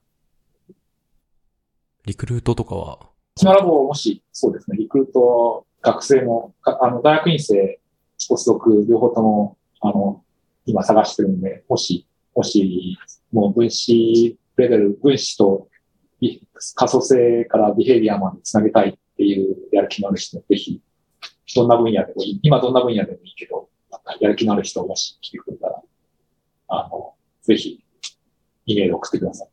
うん。ありがとうございます。ありがとうございます。いや、もし、いや、でも結構こう難しいんだろうなと思いますけど、あの、今後ブログ再開の予定とかは、あ、ないです。な、なんでかっていうと、ああの、やっぱディレクターになって書けることが少なくなったっていうのがあって、うん。うんこう如実に投稿頻度が落ちてくのをこう、そうですね。うん。あの、やっぱね、ポスドクから、その大、大そのその新しく自分のラボを立ち上げたあたりってのは結構、あの、いろいろ書くことが、うんうんまあ楽しかった。か、あの、それ、それ自身で自自分をモチベートする結構うん、なるほど。うん。だから、もし、もまあ、多分、あの、今の若い人もそういうのを始めてみると面白いんじゃないかな。うん。うん。あまあ、上司の、上司の悪口書いてる。で、BI になると、やっぱ、こう、その、や、一緒や一緒にやってる人の、あの、なんだっけ、ポストとか学生とか一生懸命やってくれる人の、こう、褒めることはできるけど、悪いことは書書けない。うん。だから、書くことがまあ半分減っちゃう。確かに。だから、下に、その、誰かの下にいて、上の悪口はいくら書いてもまあいいと、いいと思う。うん。そっちは楽しいんだけど。だから、上に行けば行くほど書くことがなくなってくるんです。うんうん。だから僕はどちらかというと、書かれる側になななるほどはい、なるほど。書いてくうんれれば。まあ、それは、あの、いや、もちろん、ほん本当のこと言えば多分いろいろね、かかかいか書いてもいいかなって気もしないでもないんだけど、確かに。まあ、ちょっと難しいかね。はい。ありがとうございます。ありがとうございます。いや、久々にお話できて、すごい楽しかっあたです。楽しかったです。楽しかったです。ちょうど多分前回お会いしたのがパンデミック直前の福岡だと思うので、ああ、そっかそっか。うん。多分そっから全く、まあ多分あれがさ僕最後のトラベルだったんで、ああ、そうね。うん。いやはや。まあ、どっかで飲めるといいですそうですね。うんまた、またどこ。かで飲みに違うから、ゴードンとかで一緒にないうん。まあ SFN とかでそうすね。えー、SFN はいらっしゃいますか？今年は何とかして行きたいんですけど、サンデーね。はい。僕はまだですね、今年は。うん。あ、まだです。うん。まあ、じゃあ、そのうち会えることがあったら、まあ、ぜひぜひお願いします。じゃあ今日はどうもありがとうございました。時間取っていただいて。ありがとうございました。はい、どうも。